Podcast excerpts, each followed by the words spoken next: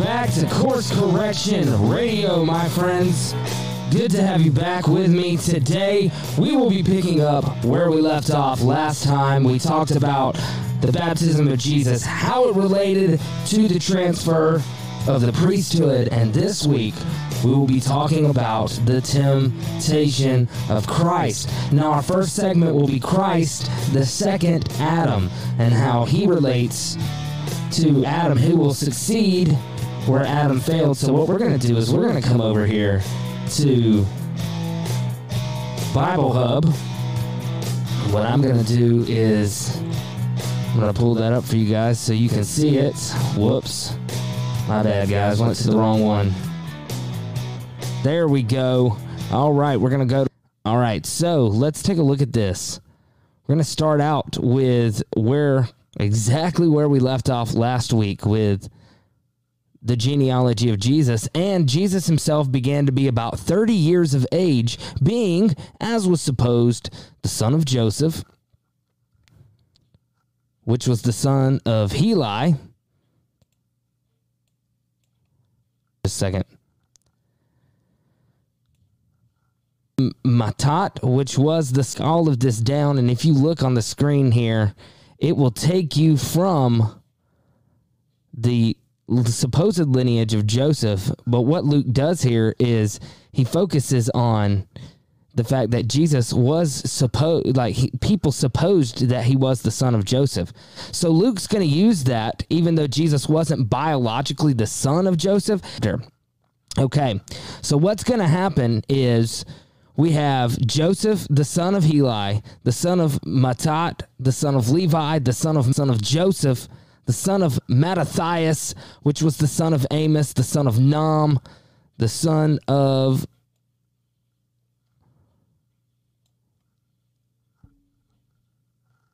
the, which was the son of Esli, which was the son of Nagge, the son of Joseph, which was the son of Judah, the son of Joanna, the son of Rhesa, the son of Zerubbabel. So now we're getting back to the Babylonian captivity.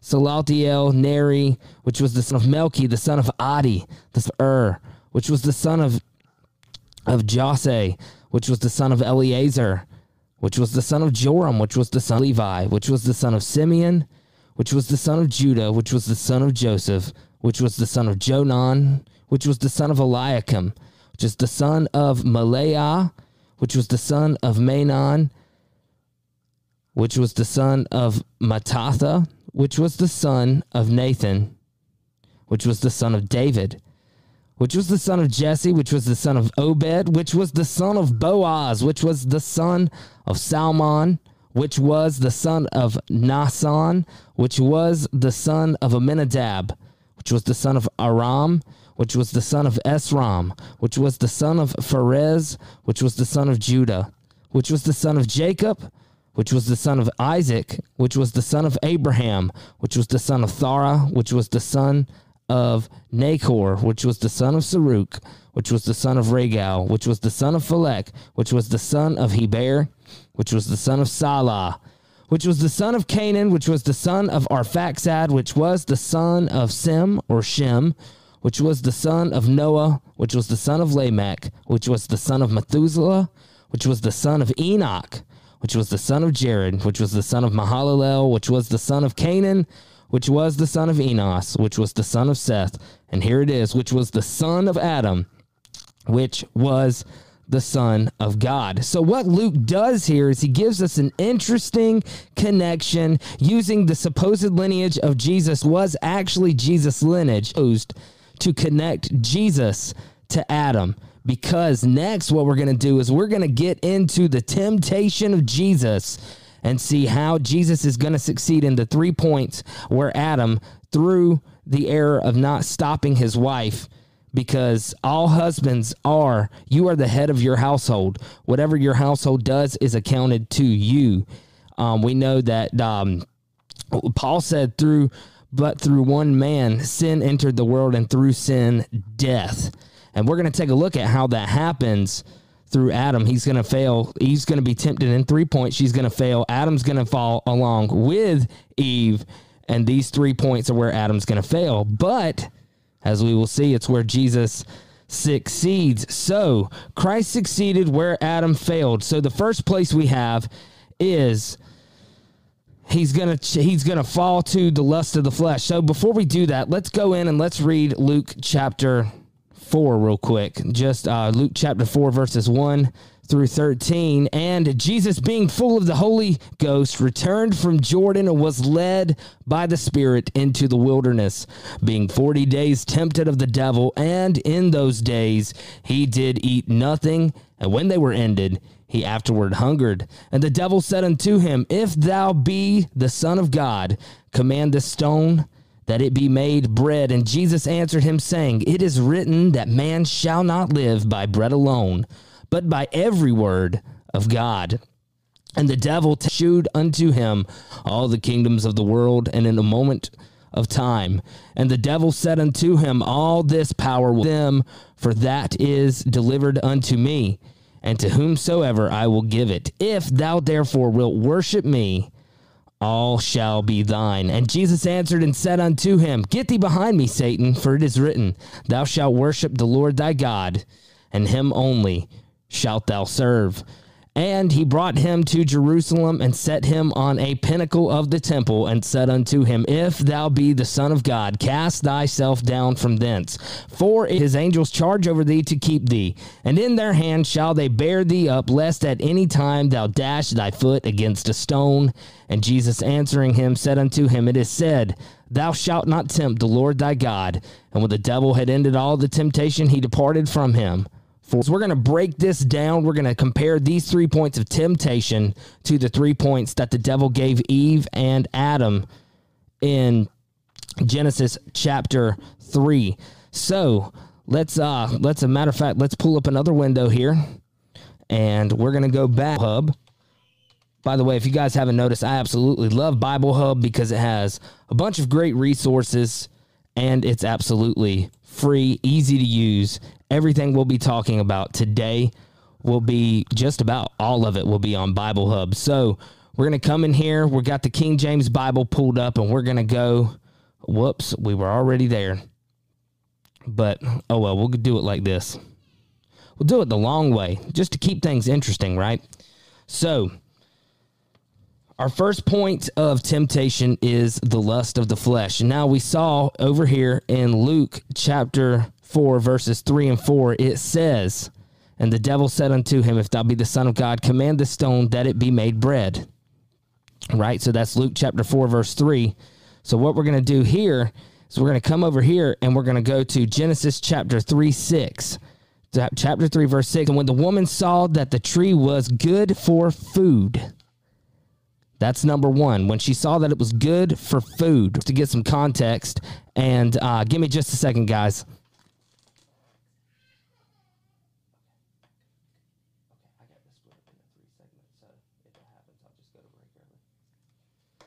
Sorry about that, guys. Had a little logistic problem I had to work. Let's Read it from, let's read it, uh, the whole thing in context. Now the serpent was more subtle than any beast of the field which the Lord God had made. And he said unto the woman, Yea, hath God said, Ye shall not eat of every tree of the garden?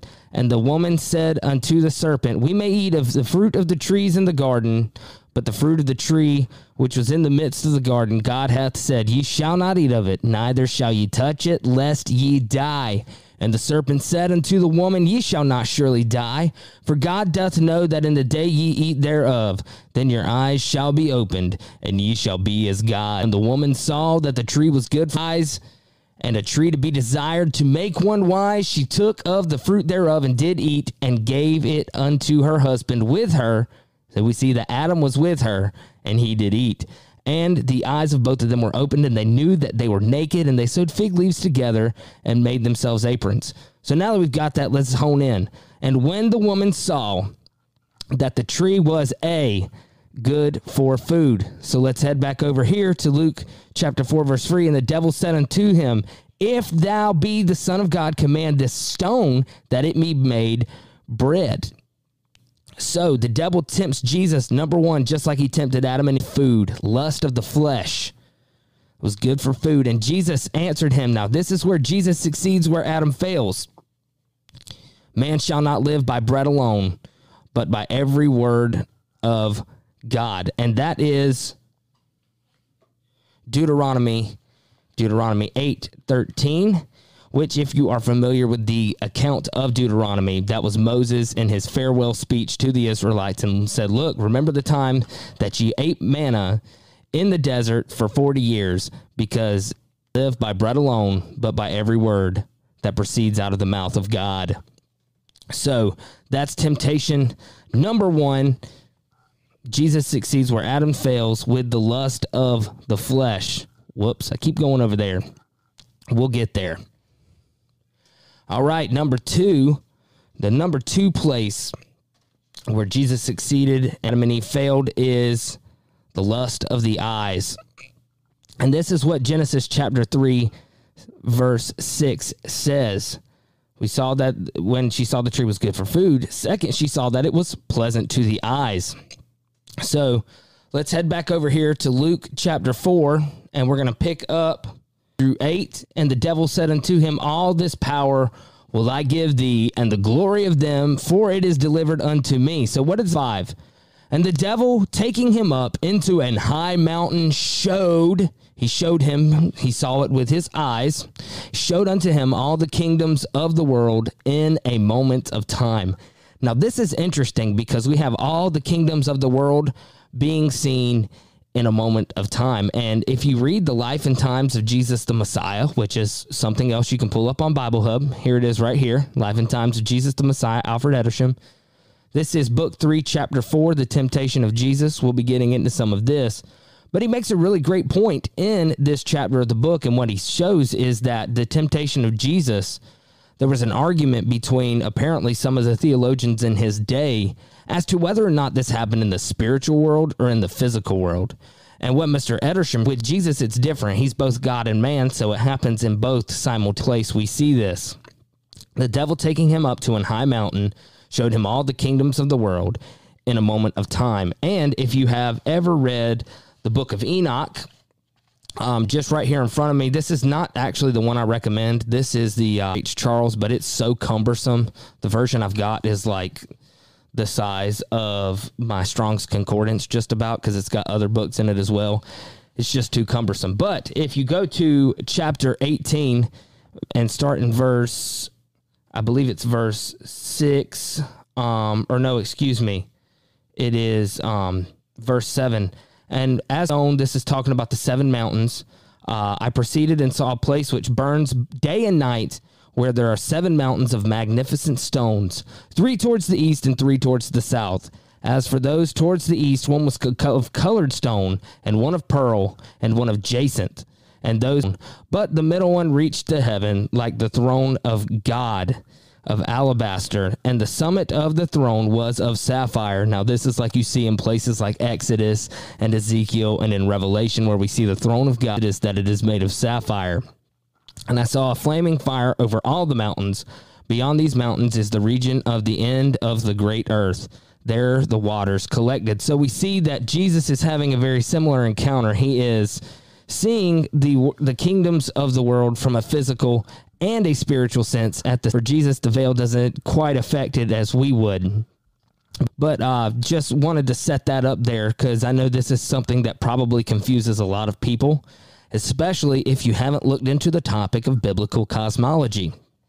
So, anyway, let's up to an high mountain, showed him all the kingdoms of the world in a moment of time. And the devil said unto him, All this power will I give thee, and the glory of them, for it is delivered unto me, and to whomsoever I will give it. If thou therefore wilt worship me, all shall be thine. And Jesus answered and said unto him, Get thee behind me, Satan, for it is written, Thou shalt worship the Lord thy God.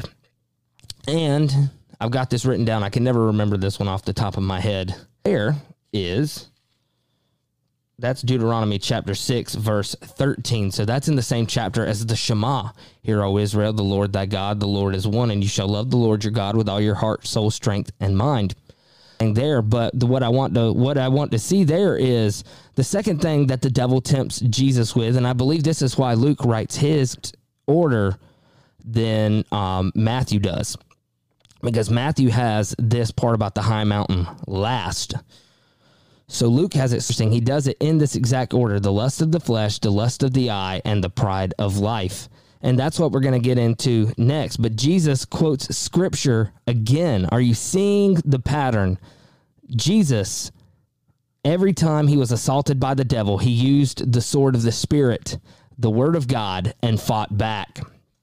So that's there's there's the lust of the eyes. And we'll head Genesis chapter 3, verse 6. And when the woman saw that it was A, B, it was pleasant to the eyes, and C, a tree to be desired to make one wise, she took the fruit thereof and did eat. So let's head back over to Luke chapter 4, and we're going to pick up in verse 9, which says, And he brought him to Jerusalem and set him on the pinnacle of the temple and said unto him, If thou be the Son of God, cast thyself down for thence. Now, check this out. The devil misquotes Psalm 91 here. For it is written, He shall give his angels chi, and in their hands shall they bear thee up, lest at any time thou dash thy foot against a stone. And Jesus answered, said unto him, It is said, Thou shalt not tempt the Lord thy God. That is Deuteronomy 6 16. So, so there we go. We have Jesus overcomes the devil, tempts him with Psalm 91, which is about Jesus, um, and uh, and his and the remnant that has been preserved through Jesus.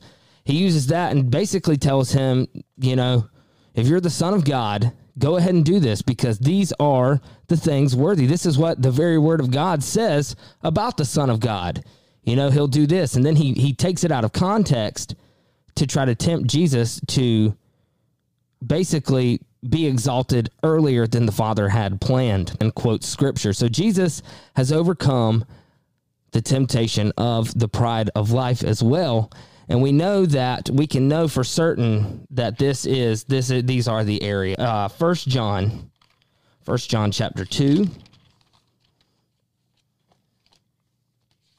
verse uh, verses fifteen through eighteen it says this Love not the world, neither the things that are in the world. If any man love the world, the love of the Father is not in him. For all that is in this, and be the lust of the eyes, and see the pride of life, is not of the Father, but is of the world, and the world passeth away, and the lust thereof. But he that doeth the will of God abideth forever. And the first one to do that will perfectly was Jesus Christ because he is our example. When we did our interview with Brother David, um, and if, if, if you are one of the followers of this channel that is familiar with the things that Brother David teaches over at FOJC Radio, you know, there's three things that we can know about Jesus. He, he gave us the cross, the example, and the doctrine of Christ. Those are the three things we're able to follow. And so, right here, we have his example. He quotes the law of God. Everything he quoted was from Deuteronomy, straight out of the law of Moses. His example is to quote scripture, and we're going to see something interesting in the third segment of today's episode. We're going to see um, something about how he fasted. That's very important to what. So, uh, but we see those are the three areas that he succeeded. Jesus successfully overcame everything that was going on here. So, what we're going to do right now, we're going to uh, take a quick break.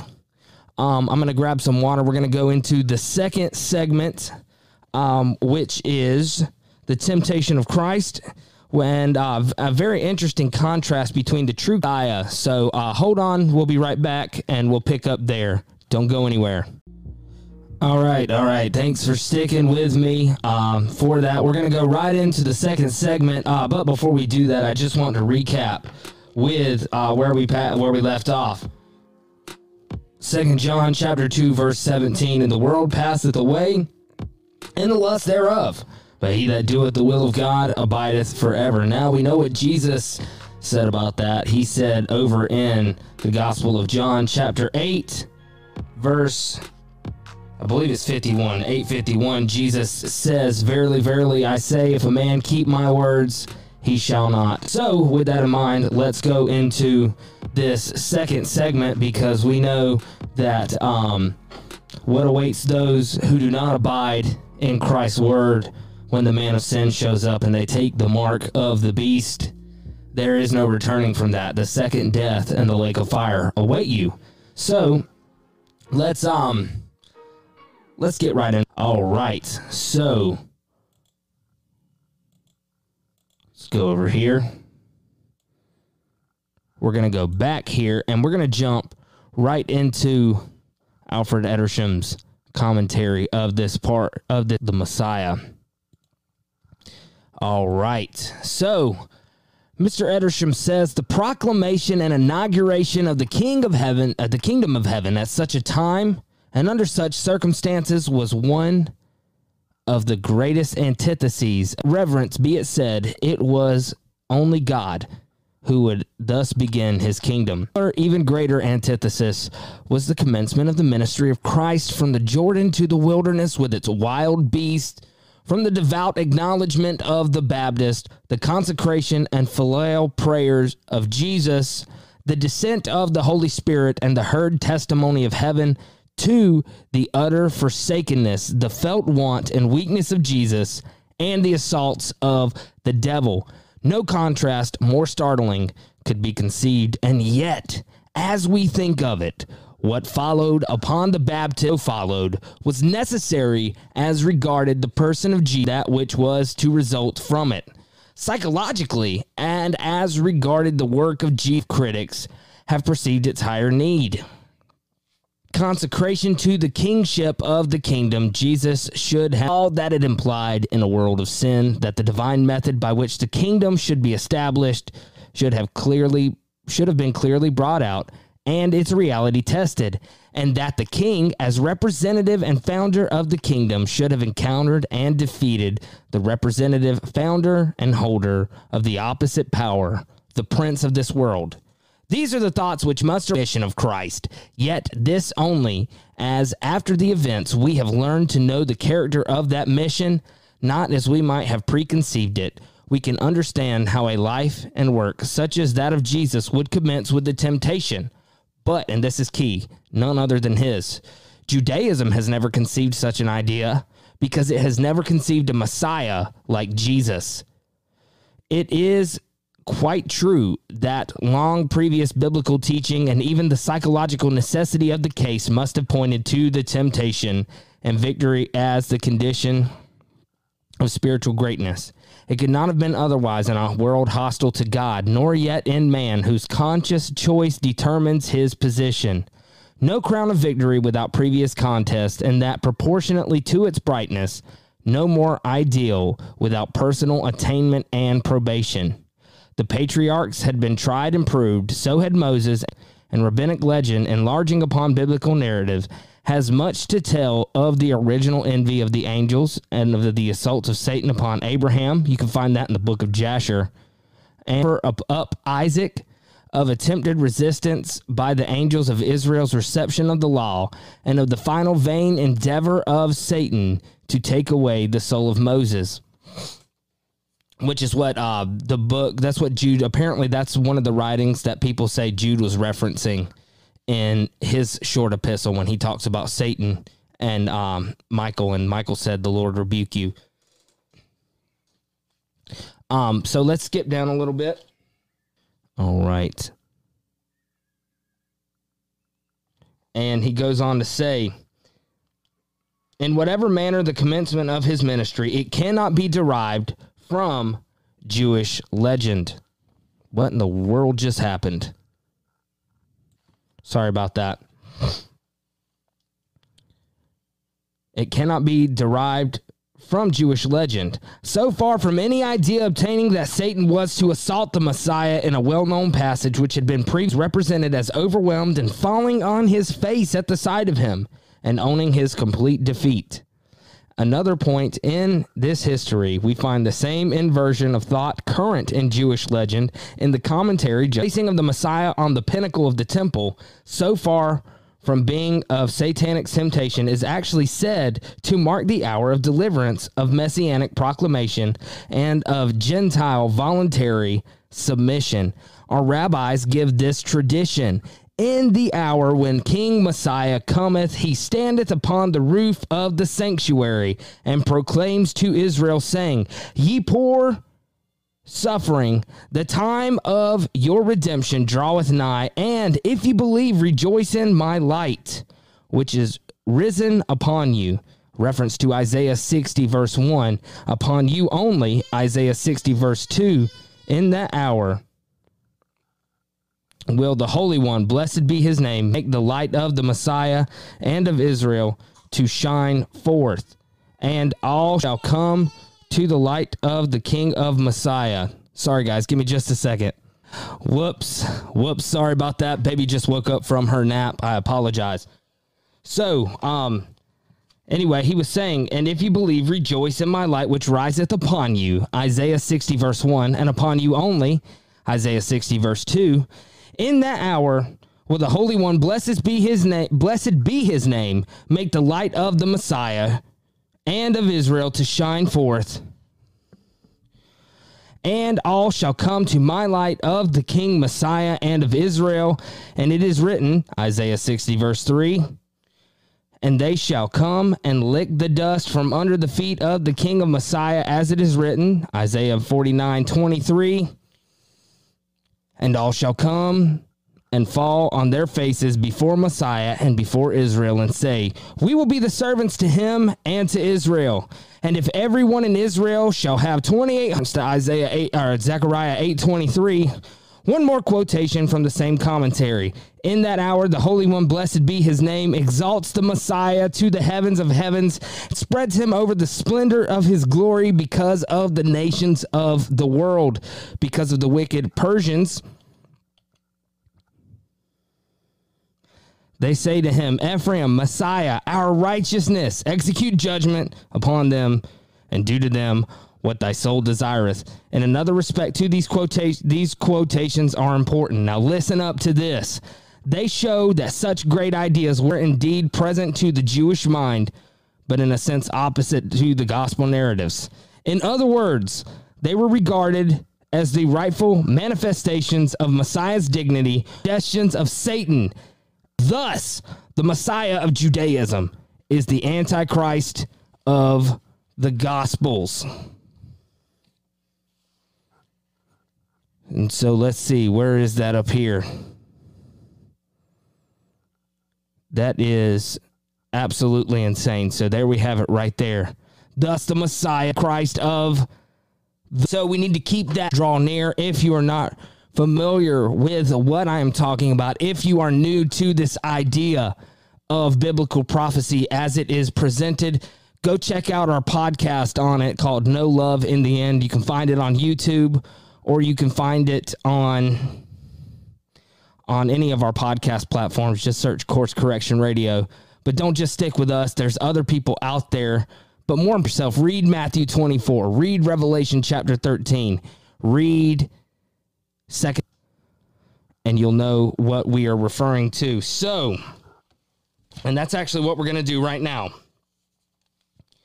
We're going to go to Second Thessalonians chapter 2 and check that out. And this is what Paul says. Now we beseech you, brethren, by the coming of the Lord, of our Lord Jesus Christ, and by our gathering together unto him, that ye be not soon shaken in mind or be troubled neither by spirit nor by word nor by no man deceive you by any means. For that day shall not come except there be a falling away be revealed the son of perdition who opposeth and exalteth himself above all that is called God or that is worshipped so that he as God sitteth in the temple of God showing himself that he is God. Remember ye not that when I was yet with you I told you these things and know ye now and now ye know what withholdeth that he might be revealed in his time. For the mystery of iniquity doth already work. Only he who now letteth will let until he be taken away out until he be taken out of the way. And then shall that wicked be revealed whom the lord shall consume with the spirit of his mouth and shall destroy with the brightness of his coming. Even him whose coming is after the work of after the working of Satan. So Paul knew what was going on in lying wonder. So now we know what Paul is referencing here when he says, even him whose coming is after the working of Satan. Paul Paul knew I mean Paul even said he said I am I, am a Pharisee of Pharisees. So, if these things were going around in the rabbinic oral traditions before finally being codified and written down in the Mishnah and then later in the Babylonian Talmud, we can have an idea that Paul was most likely referring to these very things right here. Coming after the working of Satan with all powers and sunness and unrighteousness in them that perish, because they received not the love of the truth that they must cause, shall God send them a strong delusion that they should believe a lie, that they all might be damned who believe not the truth, but had pleasure in unrighteousness. If you are watching this, Jesus Christ, what please, what are you waiting for? Drop down to your knees, repent of your sins ask God for forgiveness, believe on the blood of Jesus Christ, and take his yoke upon you. Learn from him, be his disciple, so that when this day comes, you will not be deceived to believe a lie, and you will be saved from the wrath to come. Don't be the brood of vipers that John talked about. Because if you believe in Jesus and the wrath to come, we talked about in was it two episodes ago that we talked about Jesus, how he took on the wrath of God upon the cross so that you could be saved. So please, please do not wait any longer. If you have not accepted the gift, the free gift of Jesus Christ upon the cross, do so now. Now we're going to head over to we're going to head over in a minute. We're going to check out Revelation chapter 13. Well, let's go ahead and do that first. Let's check out Revelation chapter 13 and see what it says over there. Revelation chapter 13, and we're going to start in verse 11. Go back and read the whole chapter if you have time, but for sake of time, we're going to start with verse 11. And I beheld another beast coming out of the earth, and he had two horns like a lamb, and he spake as a dragon so he's going to look the part. He's going to look messianic. He's going to look like a lamb, but he's going to speak like a dragon. He's going to have that. Did God really say this? That we saw in Genesis chapter 3. All power of the first beast before him, and causeth the earth and them which are therein to worship the first beast, whose deadly wound was healed. You know, we see Genesis chapter 3. If you finish reading it, one of the curses was that the serpent would bruise the heel of the Messiah, but the Messiah would bruise his head. There's your deadly head wound. The kingdom of Satan is going to resurrect. He doeth great wonders so that he maketh fire come down from heaven on the earth in the sight of men, and deceiveth them that dwell on the earth by the means of those miracles which he had power to do in the sight of the beast, saying to them that dwell on the earth that they should make an image of the beast which had the wound by a sword and did live. And he had power to give life unto the image of the beast, that the image of the beast should both speak and cause that as many as would not worship the image of the beast to be killed. Now here we go. And he causeth all, both great and small, rich and poor, free and bond, to receive a mark in their right hand and in or in their foreheads and that no man might buy or sell save that he had the mark or the name of the beast or the number of his name. Here is wisdom. Let him that hath understanding count the number of the beast, for it is the number of a man, and his number is six hundred three score and six. If you have not ever read the writings of Irenaeus, Irenaeus does a great job of describing what this number represents as far as the apostasy of the man, how you will know. He says specifically not to focus on translating the name through the number. He said because any combination of names could could equal 666. What he says is look at it this way. You had 600 years of Noah's life and that apostasy came to a head and the flood came.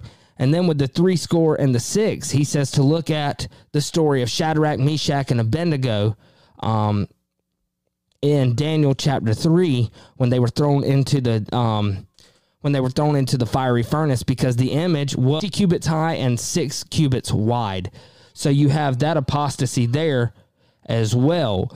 Um, and those are those are the, the the examples that Irenaeus says to look into. So you'll recognize you'll recognize that Babylonian arrogance when you see it. It'll be something like Jesus said, as it was in the days of Noah, so shall it be in the coming of the Son of Man.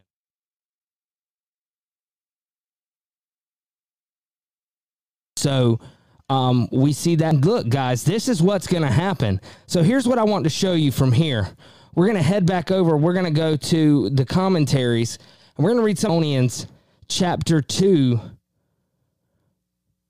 um, because there is a lot of deception coming. And I'm telling you, if you are in a church that teaches dispensationalism, you better get out before your soul is damned for eternity on doctrine in these churches. And I'm going to show you what the writings of a lot of Puritans and a lot of other people are saying on these verses.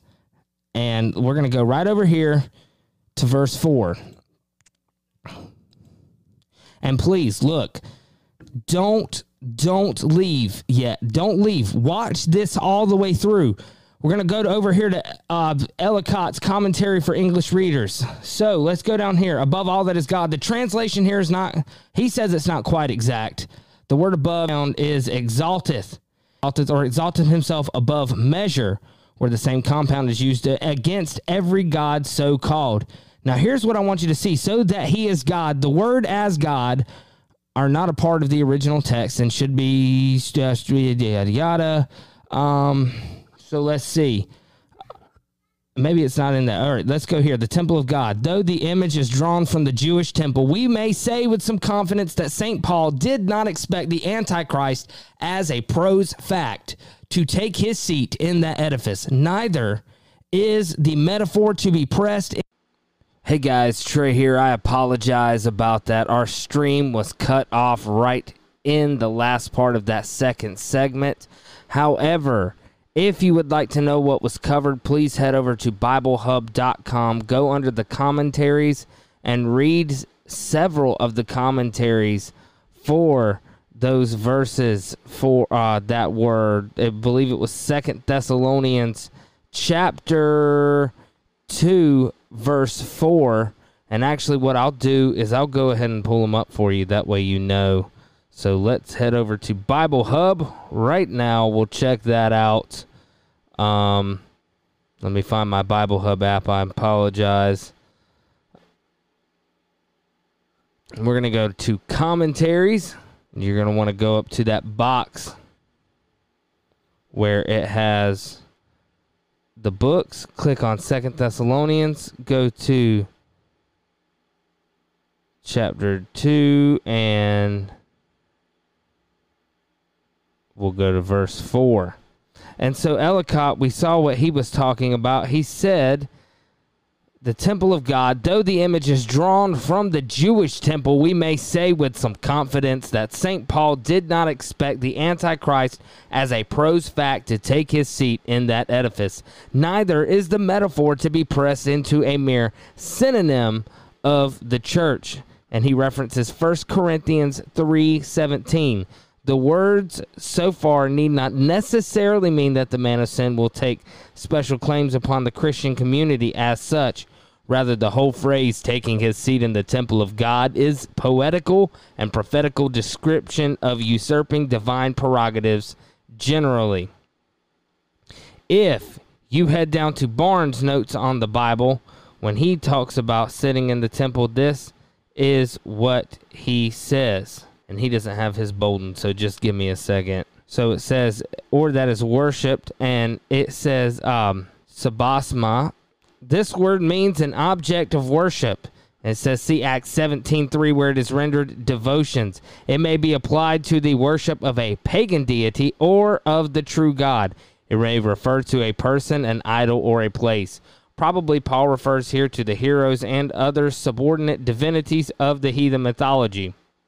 So, if you are familiar with the worship of these Nephilim heroes, think Hercules, think Perseus, think uh, Jason from Jason and the Argonauts, the Golden Fleece. If you're not familiar, you can find excellent resource of this in Gary Wayne's book, The Genesis 6 Conspiracy. Sitteth in the temple of God. This is what Barnes says sitteth in the temple of God.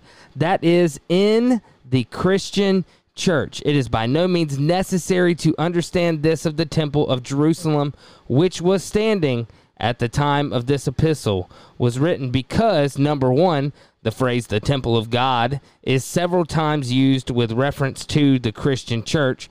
1 Corinthians 3:16, 1 Corinthians 3:17, 2 Corinthians 6:16, Ephesians 2:21 and Revelation 3:12. Secondly, he says the temple was the proper symbol of the church and an apostle trained amidst the Hebrew institutions would naturally speak of the church as the temple of God. The temple at Jerusalem was regarded as the particular dwelling place of God on earth.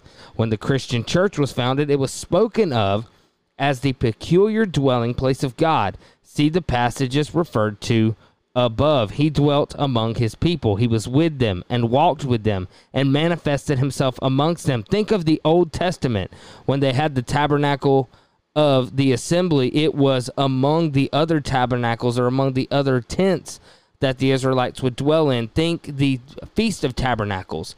And a lot of uh, a lot of you listeners that may still be in the modern church may not be too familiar with the Feast of Tabernacles. I urge you to read about it and practice it. It makes the Bible come to life. That was the whole point was God dwelling among you in a similar habitation. It was a type and shadow of the Christian church. So if you come down here and you go down farther, you can find Matthew Poole's commentary. And all of these should be, if you just click commentaries, all of these should be on the same page. You can also download the Bible Hub app for free, and that should help out a lot um, because you can find all this stuff easily as well. Matthew Poole says this about the temple of God. It says the temple of God and has a question mark. 2 Corinthians 6:16, Revelation 3:12, but is a spiritual temple as the church is called, and he references 1 Corinthians 3:16 and 17. So Augustine, Jerome, Hilary, Chrysostom understand it. And he is said here to sit to have his cathedra. The apostle speaks of him as a bishop whose episcopal see is called a seat or cathedra. And here he sitteth as God. The popish writers give the Pope that and such like titles Dominus Deus Noster Papa idem est Dominium De et Papae tu es alter Deus in terra. I have no idea what that means. It's been a while. I, I haven't studied Latin since the eighth grade. Now, thou art another God on earth. I guess that's what it means. Uh, and then it references the writing that that is from. And as God, he maketh laws to bind the conscience and dispenseth with laws natural and moral. Well, that's telling, isn't it? He gets rid of God's law, pardon sin as he pleaseth, past, present, and to come, can deliver souls out of purgatory and translate them to heaven. So that this man of sin is not to be looked for among the Turks, pagans, or infidels. He sitteth in the temple, the church of God, not that it can be the true church where he thus sitteth and acteth, but rather the synagogue of Satan, but that which he calleth so, and which beareth that name, and which before the falling away was really so. Romans 1 8. And as Jerusalem is called the holy city, and after it had lost its holiness, Matthew 4 5, and the faithful city when becoming harlot, Isaiah 1 21, and Mount Tabor as a holy mount, 2 Peter 1 18. So you guys get the point. Um, these writers before dispensationalism came along and said, yeah, an actual third temple is going to be rebuilt. What these writers did was they said, no, it's not. There's no reason to think that this temple is going to be rebuilt. Now, granted, there is a lot more to probably make people think that because they actually have the blueprints and they have art they have like um they have like rendered art of it and it's it's it's a sight. I've, I've actually seen the blueprints um on i've seen the blueprints on youtube. It's it's it was it was interesting to say the least. However what they point out is that no, this is going to come from the body of Christ, or at least within a heretical group from it. Matthew Poole goes as far as to say, no, it's it's the office of the Pope, which really does make sense because the Pope, as the vicar of Christ, what that means if he's the victor of Christ, his position literally says that he is reigning in the stead of Christ. See, Antichrist doesn't just mean against Christ, it also means in place of Christ. So what we have is we have these apostate leaders replacing the true Christ with their own anointed one, so to speak. And so um there you have that and you got to be so so careful and so discerning. Read the scriptures for yourself. Peter said that we were living stones in a tabernacle, right? New Jerusalem says there is no, uh, uh, excuse me, the Apostle John said in Revelation that when New Jerusalem came down, there was no temple, right? Because Jesus and God were there. Because we are the body of Christ. We are the temple of God. Paul says, Know ye not that your body is the temple? We, as a congregation, we are the individual dwelling place of God when we talk about our individual bodies, but as a body of congregate believers, we are the whole temple of God. Just as in the Old Testament, they would come to the tabernacle as a group and gather, right? That, that was what they were told to do on the Sabbath. That's what they were told to do on the feast days. So, the point that I'm really trying to hit home here is we have been lied to about this for years. And the danger here is people are not going to see this coming and they're going to fall for this Messiah that's going to stand on this pinnacle or the highest point of the church and take the honors of God. And you've got leaders like John Hagee, you've got leaders like Mark Biltz. These guys are going to fall for it hook, line, and sinker, and they're going to drag their congregations to hell. So, so, so important that biblical truth is taught through the doctrine of Christ. And don't listen to me. I'm just a guy with a microphone. That's all I am. All I want to do is get you guys into the scriptures yourselves. Those of you who may be where I was a few years ago, seeking as hard as you can after God, but you feel so empty because you don't know where to start. Start with the doctrine of Christ. Start with the law of God. Learn right from wrong. Learn what sin is. Learn the example of Jesus, and the word will come alive. I promise. And so, in our third in our third and final segment that was originally on the live stream that somehow got cut off. It's so convenient that everything got cut off right before the, the application was coming. Um, but what we did was we talked about putting on the whole armor of God and how Matthew Henry actually read Matthew Henry's uh, commentary on Luke chapter four because he he brings it in full circle.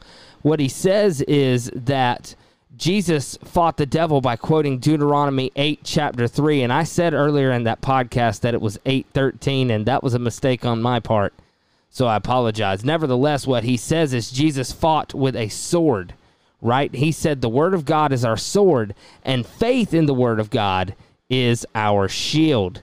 That weapon does no good if we have no faith to put into it. And remember, faith is not just the the lip service of saying I believe. Because what did Jesus say about the Pharisees? He said, These people honor me with their lips, but their hearts are far from me. We have to have an active faith like Abraham. Abraham believed and it was counted unto him as righteousness, right? But Abraham didn't just say, I believe you, God. No, he actually left his home, went out, and when God told him he was going to have a son in his old age, he believed him. He didn't know how it was going to be possible, but he knew that God was a God of his word.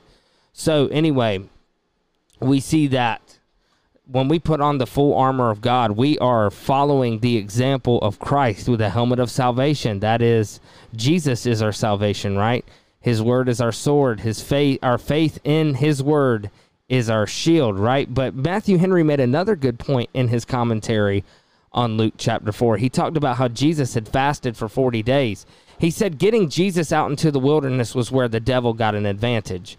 But where Jesus gave himself the advantage was being disconnected from his body for 40 days. And what that did was that took away his connection to his body. It gave him the edge over that temptation. And brothers and sisters, that's where I've always asked myself what the the spiritual significance of fasting was. I knew it was a sign of repentance because we cut off ourselves from things we need because our repentance to God is that important, but it also helps us disconnect from this mortal flesh and focus entirely on God, right? And so it gives one the devil one less thing to hold over us. And that was really it, it was really amazing reading this commentary and it, it just it helped the scriptures come to life for me. It helped me consider things I had never considered before. And that's where the importance of having counselors and elders that know so much more than you is. You only have one teacher, and that's the Holy Spirit, but He will put some godly men in your path to help lead you back to Him if you'll let Him. And so that is a very condensed version of what the third segment was. And I know I went over that fast, and I apologize.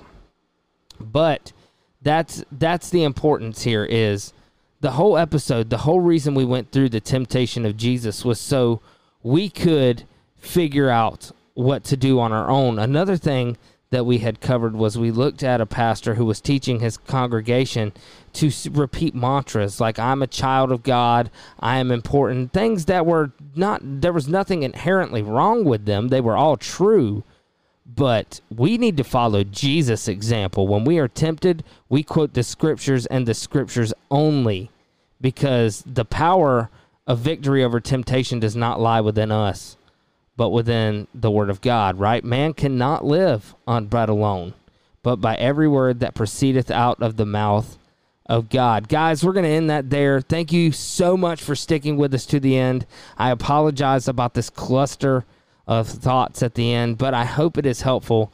I hope you can put these things into practice. You can put on the whole armor of God, and that way you can be protected from the fiery darts of the enemies. If you would like more information on the whole armor of God, I recommend heading over to FOJC Radio. You can find them on brighteon.com, FOJC Radio and check out their um, Puritan Spiritual Defense. I will try to put a link below if I can. If not, email me at coursecorrectionth at gmail.com.